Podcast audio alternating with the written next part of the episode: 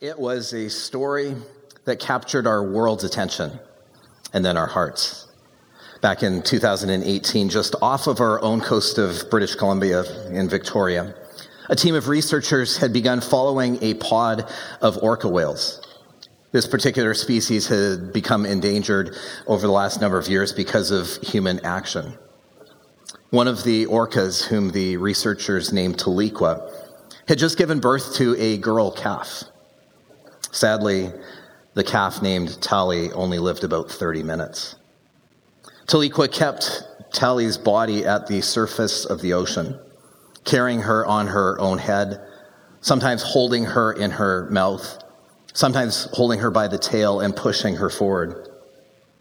Well, that act of holding on isn't necessarily a rare occurrence with orcas because they've been observed in previous circumstances and ways doing the same thing, usually for a few hours, maybe a day. But what happened next was nothing short of extraordinary and heartbreaking. Tahlequah kept traveling with her pod, swimming miles every day, carrying Tally, refusing to let go. Her daughter's body would sink beneath the waves, and Tahlequah would dive down deep, and she would bring up her daughter to the surface, placing her back on herself over and over and over again. Not for a few hours, not for a day or two, but for 17 days, over a thousand miles. Orca researchers called it a tour of grief. One biologist said of the pod, they are mourning. They are in pain and stress. They know something is wrong. Well, that story still brings tears to my eyes today. Watching Tahlequah grieve for her daughter resonates at such a deep level for every person who saw her story because we can feel her grief, her pain, her loss, this deep rooted groaning and agony that things aren't as they should be. It's a longing for a different story, a different outcome. Perhaps the Apostle Paul wrote it best. He said, We know that all of creation has been groaning with the pains of childbirth up to the present time. However, not only creation groans, we who have the Spirit as the first of God's gifts also groan inwardly. We groan as we eagerly wait for our adoption, the freeing of our bodies from sin. We were saved with this hope in mind. If we hope for something we already see, it's not really hope. Who hopes for what can be seen? But if we hope for what we don't see, we eagerly wait for it with perseverance. At the same time, the Spirit also helps us in our weakness because we don't know how to pray for what we need. But the Spirit prays for us with groanings that cannot be expressed in words. Well, last week we began our brand new series on the Holy Spirit. And in the coming weeks, we're going to explore some different images and pictures and words that describe how the Holy Spirit can work in our lives. Today, we're going to look at the idea that even in the midst of a broken, pain filled world, the Holy Spirit is working towards its ultimate renewal and restoration. And we get to be part of that process as well. As followers of Jesus, we are invited to work towards this common good, to work towards care and healing and justice in our world. That includes both our natural world and our environment but also our relational world as we connect to people around us. And through the Holy Spirit's involvement and direction in us, we are invited towards this important work of renewal. Well, we read today from Romans chapter 8, and admittedly, it's not an easy text. In fact, we could probably spend a number of sermons just trying to unpack all of it. But for today, I want us to zero in on one word that shows up repeatedly and I think really begins this process of renewal. And it's the word groan. All creation has been groaning with the pains of childbirth up to the present time. Verse 23, we who have the Spirit also groan inwardly. And then verse 26, the Holy Spirit prays for us with groanings that can't be expressed in words. Well, that word groan describes this overwhelming anguish and pain that is rooted deep inside. You could call it gut level. It means to be compressed or constricted because of the pressure that's being exerted upon it. You know that feeling when someone comes up behind you unexpectedly and wraps you in a giant bear hug? And as the air is getting squeezed out of you, usually you let out a gasp or probably more likely a, Ugh. you know what I'm talking about. Well, that's the idea that's found here in Romans chapter 8 that there is this groaning and this gasping that's taking place in our world, telling us that things aren't as they should be. But it also carries this idea that the cries of pain are somehow joined together, that everything is connected to each other. And so Paul talks here about three realities where this groaning takes place creation, humans, and the Holy Spirit. And so we're going to look at those three very quickly. First, creation. From the opening words of the biblical story, we see that God is present with his creation, and he calls it good.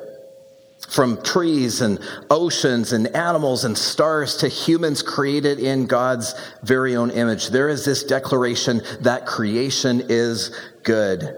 And so creation shows the beauty and the love and the goodness of God and this invitation into a world for us to enjoy, to take care of, to flourish in. But the story takes a wrong turn as humans moved away from that beautiful reality and instead chose a path that has led to so much pain and destruction and sin and death, and sin enters our world. In 1989, Time magazine named Earth Planet of the Year because of the abuse it has taken from human action. Animals that have been hunted into extinction, animals that have been lost because their environments have been taken over and impacted by us. Since the 1970s, my own lifetime, there has been an almost 70% decline of the animal population in our world. Coupled with that, on average, one species is going extinct every hour. It's staggering. Countless natural disasters and tragedies have happened throughout history, but perhaps even more so, creation suffers because of the human impact and choices that we are making. We've nearly destroyed the ozone layer, allowing this deadly radiation to come in from the sun. We've dumped untold billions upon billions of tons of pollutants into our atmosphere and our oceans. We've destroyed the forests that clean our air. And the list goes on and on. Creation is groaning. In his well known book called The Hidden Life of Trees, Peter Wohlleben, a forester, shares fascinating research on trees that trees can actually experience pain. Trees have memories. The world around us is alive, but it also experiences pain and suffering, groaning and gasping that things aren't as they should be. Creation is groaning. Well, the second reality Paul talks about is a groaning that is done by us as humans. We live in a natural world that is full of pain and suffering, but we also live alongside people who are also walking through pain and suffering. In Romans 8, Paul speaks here about the effects of sin, how it constricts and holds us captive. And so sin has a lot of layers and complexities to it. Its effects, its fingerprints are seen all over the place, including creation and people.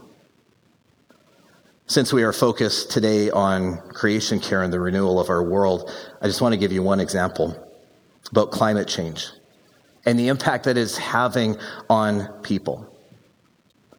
The United Nations calls climate change the greatest emerging humanitarian challenge of our times.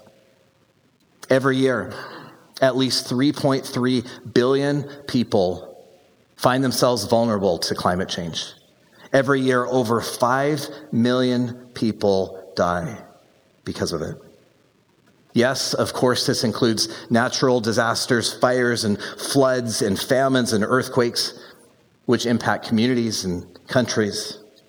But so much more of it is directly connected to human action, to human choice that hurt other people, whether wars, profit, power, exploitation, racism, systemic inequalities that go against the female gender or go against the poor or go against certain geographic locations. According to the World Bank, that climate change left unchecked will force 130 million more people into poverty in the next 10 years. As one activist has said, if you are invisible in everyday life, your needs will not be thought of, let alone addressed in a crisis situation. People are groaning and suffering because things aren't as they should be. This is a justice issue because it impacts people's lives. This is why it's a huge part of our vision at 10th Church to get involved in justice issues, whether it's addressing poverty and inequalities within our own neighborhoods, whether it is walking alongside refugees, whether it is fighting against global trafficking and exploitation. People are hurting and suffering because of the choices we've all made. But to springboard off of Paul's words, there is a groaning that happens as we wait for freedom and healing and renewal to take place in our world even from a place of grief and groaning, comes this sense and this longing and this anticipation of hope. We don't see it in our English translations as beautifully, but in the Greek, when it talks about this anticipation, it's literally this word for standing on tiptoes, just looking ahead, anticipating that hope that is going to come. Paul equates it with childbirth. That out of the pain and labor is going to come something new, new life, hope, the way things ought to be. Which leads us to the third reality the Holy Spirit. We're told that the Holy Spirit intercedes and prays for us with groanings that cannot be uttered and expressed in words. That's a huge theological concept. And to be honest, I'm not sure we'll ever be able to fully understand what that means. But it does give us a glimpse into how God's Spirit is at work in our world because He identifies with the pain and the suffering that is happening in creation and in people. And His role is to take that suffering and that pain and to bring it all towards hope and healing and renewal in our world. And so there is this deep sense and this deep connection between grief and hope. I believe the Holy Spirit is that connector between those two things. God's Spirit groans as well, but that groaning is moving us towards something. Dr. Derek McNeil says it like this Grief grounds and contextualizes our hope, and hope brings life to our grief. Right in the middle of that space between grief and hope is compassion. The word compassion literally means to suffer together or to suffer with. It means to come alongside, to be present, to connect with another in their pain and suffering. Psychologist Dacher Keltner writes about what he calls the compassionate instinct. It's this idea that we as humans are wired to observe and then to respond to each other's troubles and pain with care, with compassion.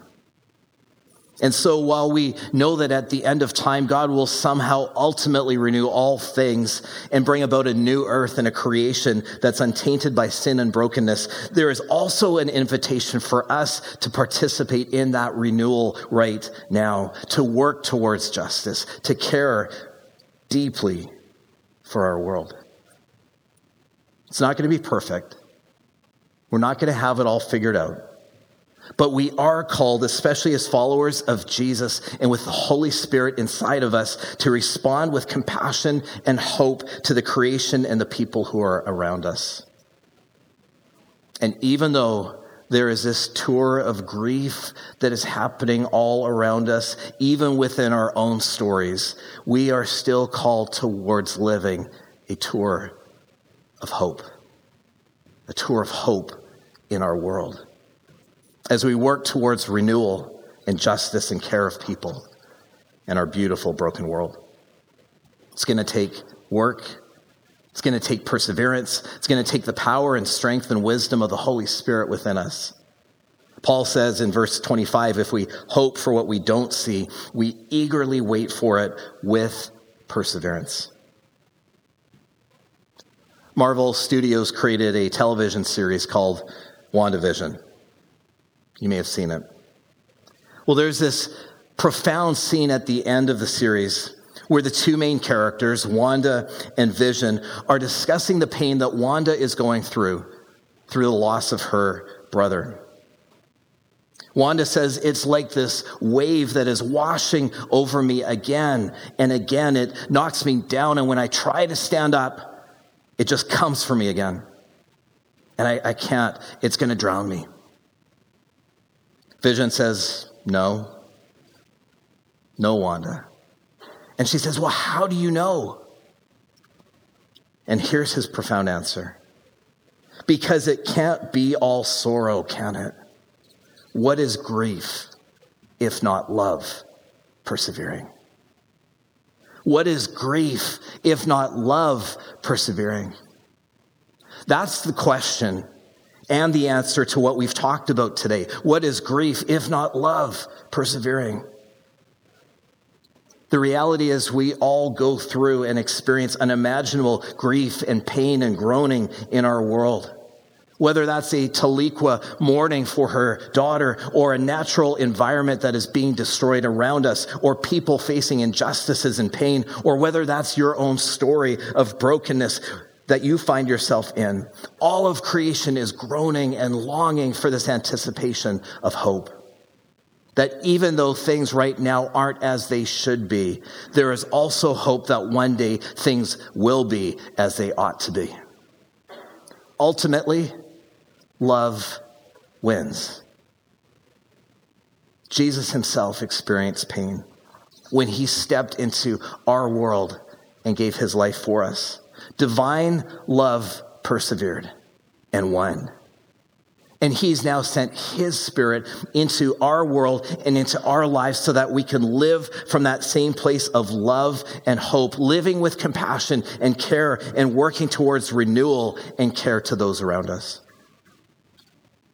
God's love for our world and for people and for you and me and for every person who has ever existed is going to bring about a renewal and a healing to all of creation.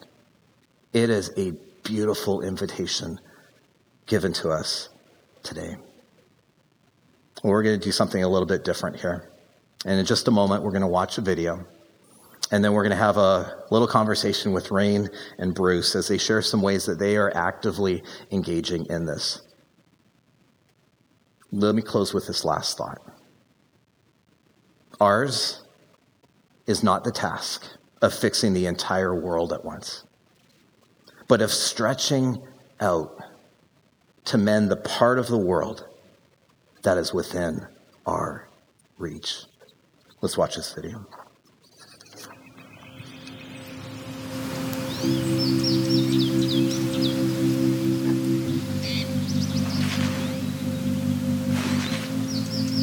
I was a mission pastor in my church, so that I, I was responsible to manage uh, and organize a mission conference every year. During one of the mission conference in the church, I stand just behind the congregation, seeing hundreds of people attending the, the events, and we're talking about saving the world, trying to uh, uh, preach the gospel. Just after the refreshment time, and we have all those, I mean, styrofoam plates and cups and things that just piled up into the garbage. I just have an image dawn on me. How come we are talking about saving the world, but actually at the same time trashing it? After the event, I went after all those garbage bins and collecting all those styrofoam plates and cups and clean them and then and then take them to the municipal depot. I've done it for the following nine months, every weekend. after the church and then collecting them. And then as it turned out, I collect all those data and present it to the board of elders. Let them see, okay, every week we have created such a mess. What are we going to do with it?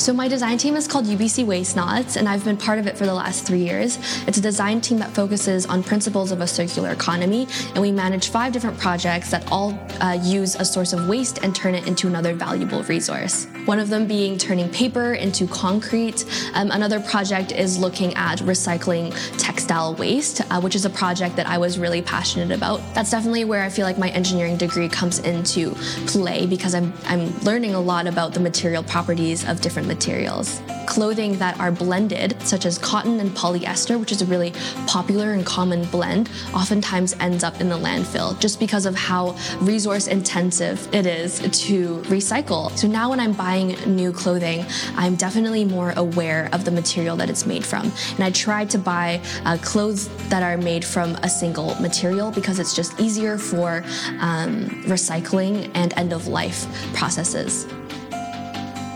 We often living in a bubble. Everybody's right. It's fine. I mean, it's our home. But at the same time, out there is much more than just our home. And going there to see, to understand, to appreciate the surrounding, the forest, the garden, the beaches, have a mind of, okay, what kind of tree is it? What kind of bird would that be? The flowers, what are their names? I'm not a birder, but I try to learn because um, if you have more understanding of your place, then you'll be able to love it and to devise some actions or plan or something, even small, small steps, because that understanding will be the foundation for our love and for our actions. A really practical step that I took was starting a minor in urban studies at UBC. And so, this minor, I hope to learn more about Vancouver, learn more about our city and the needs, and how I can use my degree and use my voice to uh, serve our community and to love our community better whatever caring for the world looks like can be different for, for everyone. Um, and for me, that just means living a lifestyle that is honoring to the earth and is honoring to um, the people around me and to, most importantly, to our Creator.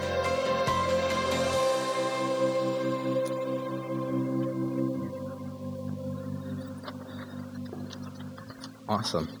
Well, thank you both for joining me here today. I'm super excited to just have a little conversation uh, with both of you sharing uh, your experiences. Uh, many of you already know Rain. I think probably most of the UBC campus probably knows Rain, so uh, she's awesome. And Bruce Reed is one of our life group leaders here uh, with our working professionals. So, what I love about this juxtaposition is Rain is just beginning to uh, take steps to starting her career, it's her studies. Bruce is finishing up a successful career in this as well. And so we kind of have this unique bookends of what we are talking about here today. And so, um, yeah, thank you for bringing a valuable lens to what, uh, what we're talking about here. All right, uh, so just a few questions. Uh, Bruce, first of all, what has brought you to this conversation? So just tell us a little bit about your career, what you did, uh, and just yeah, give us paint a little bit of that picture for us. Yeah, thanks, Anthony.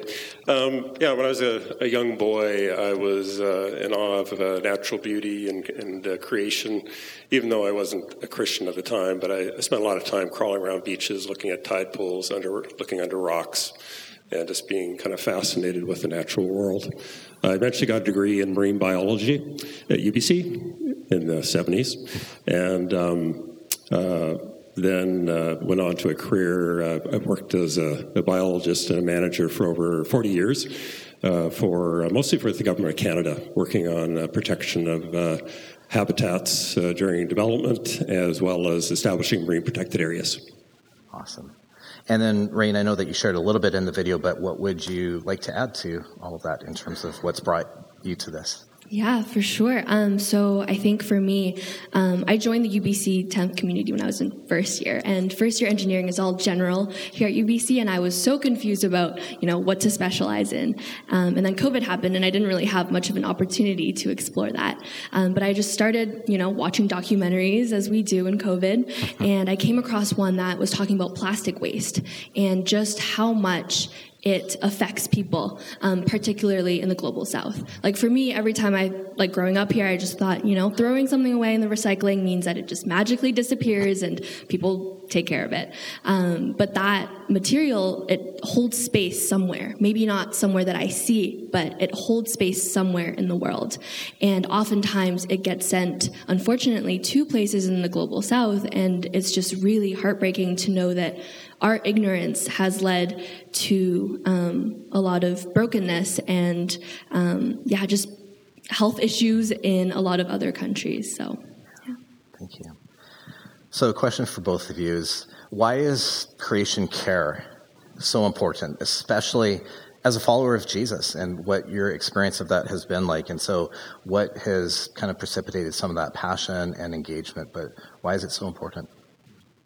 Um, you know, when I became a Christian, I. Uh, you know, I took the responsibility that Christians have of, uh, of stewarding creation. Um, you know, when I graduated from university, I didn't really know what I wanted to do, uh, but the Lord opened up work opportunities that were really focused on habitat protection, and I realized I had a, a real passion for that. And uh, uh, yeah, I just found that um, um, it uh, just really resonated in my heart that uh, trying to find ways to protect uh, the environment through development or in, in other ways through um, establishing marine protected areas. I think um, I felt like the Lord just gave me words to say at times when I was in meetings, difficult conversations with people who resisted those kind of protection measures. And I, I just felt very blessed during my career of having been put in these difficult places where I've had to speak um, uh, with words that I, I don't know where they came from, but I, I was able to to uh, uh, to speak about the importance of protecting the environment. Oh. I love that, and and even what we've talked about here today, just really the Holy Spirit at work in you, guiding that conversation and, and opening up those opportunities. Rain, how about you? What why is this so important, especially as a Jesus follower? Mm-hmm. Yeah, so a quote that I always come back to is, "You can't love your neighbor without loving their neighborhood," um, and I think that in order to love our neighbor well and fully, you have to love the natural and built environment that they're living in. Um, and so, yeah, that's been a really big motivation. And if you're in activism, if you're in like advocacy work, you know how exhausting it is to, um, yeah, just continuously like just stand up for for your rights but you know get shot down and um, yeah it can be really exhausting work but when your source of hope doesn't come from the world when it doesn't come from the world leaders and it comes from something that's beyond um, it's just so much more energizing and it's so much more sustaining yeah. Such a helpful picture as well that can't love people right without loving your neighborhood and uh, i love that uh, what a great vision um, so, kind of finally, just what are some ways that you can challenge us to think perhaps differently about this whole idea with creation care and the renewal of the earth? Because probably for the most of us that are sitting here today, we're not going to make it into a career as both of you have and are embarking upon. But what are just some practical things that you would encourage us to be thinking differently about or, or to take some steps that way? Yeah, no, it's a good question, Anthony. I think, um, first of all, um, just take the time to inform yourself about uh, uh, the science and the facts around uh, climate change or, or what's impacting the environment, what's, what's, what's been happening that's been good, what's been bad, uh, but just really try and find credible sources of information and, uh, and learn. Um, I also think it's important to, uh, you know, just take the time to speak up about um, any concerns you may have. write your politicians, local governments, or even to speak to your neighbor if you find uh, there's an opportunity for a conversation about this. Uh, you might hear somebody say, "Well, it's not my problem," and you know it just opens the door for a conversation that might uh, might uh, bear fruit. Hmm. Um, yeah, there's opportunities for volunteering with groups. Uh, there's uh, A Rocha Canada, Earthkeepers. There's I know Rain probably knows more about some of the local ones on campus here. And um, yeah, I really think just uh, taking the time to go out in the in the environment and really enjoy creation. As uh, one of the, um, speakers on the video, he was looking at the trees, the name of the tree. You know, this morning I went for a walk and I just there was this cacophony of birds who were just all around our house, and I just couldn't believe how uh, how beautiful it was just to listen to the birds and uh, and really um, just uh, enjoy God's creation that way. Mm. Yeah, um, in terms of practical steps, um, I think one for me that I've just really thought about is understanding what my role is in all of this. Because um, there's a popular phrase that says, let's save the planet, let's save the world. And I, I used to think that that was our job, you know, is to save the world. And when we couldn't achieve it, then we failed. Um, and I feel like you know, we put that pressure on ourselves. But something that you touched on really well in the sermon today is really understanding what is within our reach. What do we have access to, and what do we need to give to God? Um, because ultimately, it's God's job to save the world. Like we humans cannot do that. Um, and so once that reframe happened, and once I realized, like, okay, I'm not saving the world, I'm just trying to honor and care for the earth to the best of my ability, that really, really changed things. Um, and just in terms of resources here on campus, like, we gather in the Center for Interactive Research on Sustainability. Like, this is one of the most sustainable buildings in all of North America, just even in the way that it's built, um, but also with the resources that are here. It's home to the Sustainability Hub, the Climate Hub, which hosts a bunch of really, really great um, events, and they have a whole list of courses online that you can look at that has a sustainability focus. Um, and I just like took a quick glance, and there's if you're in commerce, um, there's like a sustainability marketing course, there's an ESG reporting course. Um, if you're in law, there's like environmental law, and if you're in medicine, there's like environmental health, and there's just so many intersections um, between climate action and your career. Um, and intersection is basically just a fancy word of saying everything is connected um, because everything is. And I just urge all of you to, yeah, find your unique way of contributing. All of you have a really unique story. You have a unique um, passion that has brought you here to UBC and your degree, and there absolutely is a way for you to use that to take climate action. Thank you to both of you for just sharing, uh, yeah, so well and from your experiences. Just two really quick things coming out. Even Bruce your walk this morning and hearing the birds, and I used this example in a sermon a couple years ago. Um, that researchers have said that the reason birds sing, uh, and this was super interesting, is is to tell each other, "I survived the night. I made it through another night." and thought again it speaks to that part of the groaning and the things that are happening but also this gratefulness of hope of like, hey, we made it another day. And it's like when you start understanding that, all of a sudden it's like the birds singing, it changes how you even approach that and being present to it. And, and Rain, as you're saying as well, just being kind of present to what's in our reach. And that's why I love this quote so much. Again, ours is, not the task of fixing the entire world. We're not going to do that. That's the Holy Spirit's role.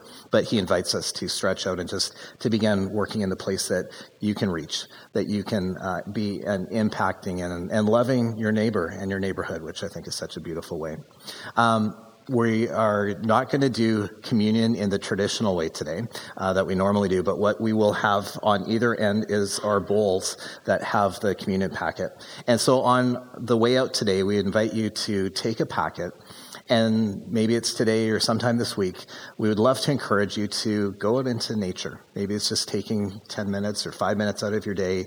Maybe it's sitting on the beach or in your backyard or wherever and just enjoy the presence of nature and to really be thankful for what this beautiful world and space that God has invited us into. Maybe you take it with a friend or a person, uh, but we would love for you just to kind of be creative this week and to take that and just a reminder, a tangible reminder that all of us are invited to participate in the renewal of our world. Well, let me close in prayer. Jesus, thank you for uh, today. Thank you for uh, this invitation that you give to us as Jesus followers, as humans, as part of this story to uh, to care for our beautiful world, and and despite the pain and the suffering and the brokenness that we see around uh, us, uh, maybe including our own lives, that you also invite us into a space with your grace, with your love, with your hope, to see renewal, to see, to see healing uh, take place. And so I pray that you would allow us to each be an instrument of your grace and your love and your renewal this week. And so go before us. We pray for our uh, students and faculty as they are completing another week of exams. We pray your presence to come upon them. Until the next time that we come together, may uh, you be sustained by the grace and the power and the love of the Holy Spirit. And so we pray this in the name of the Father, the Son, and the Spirit. Amen.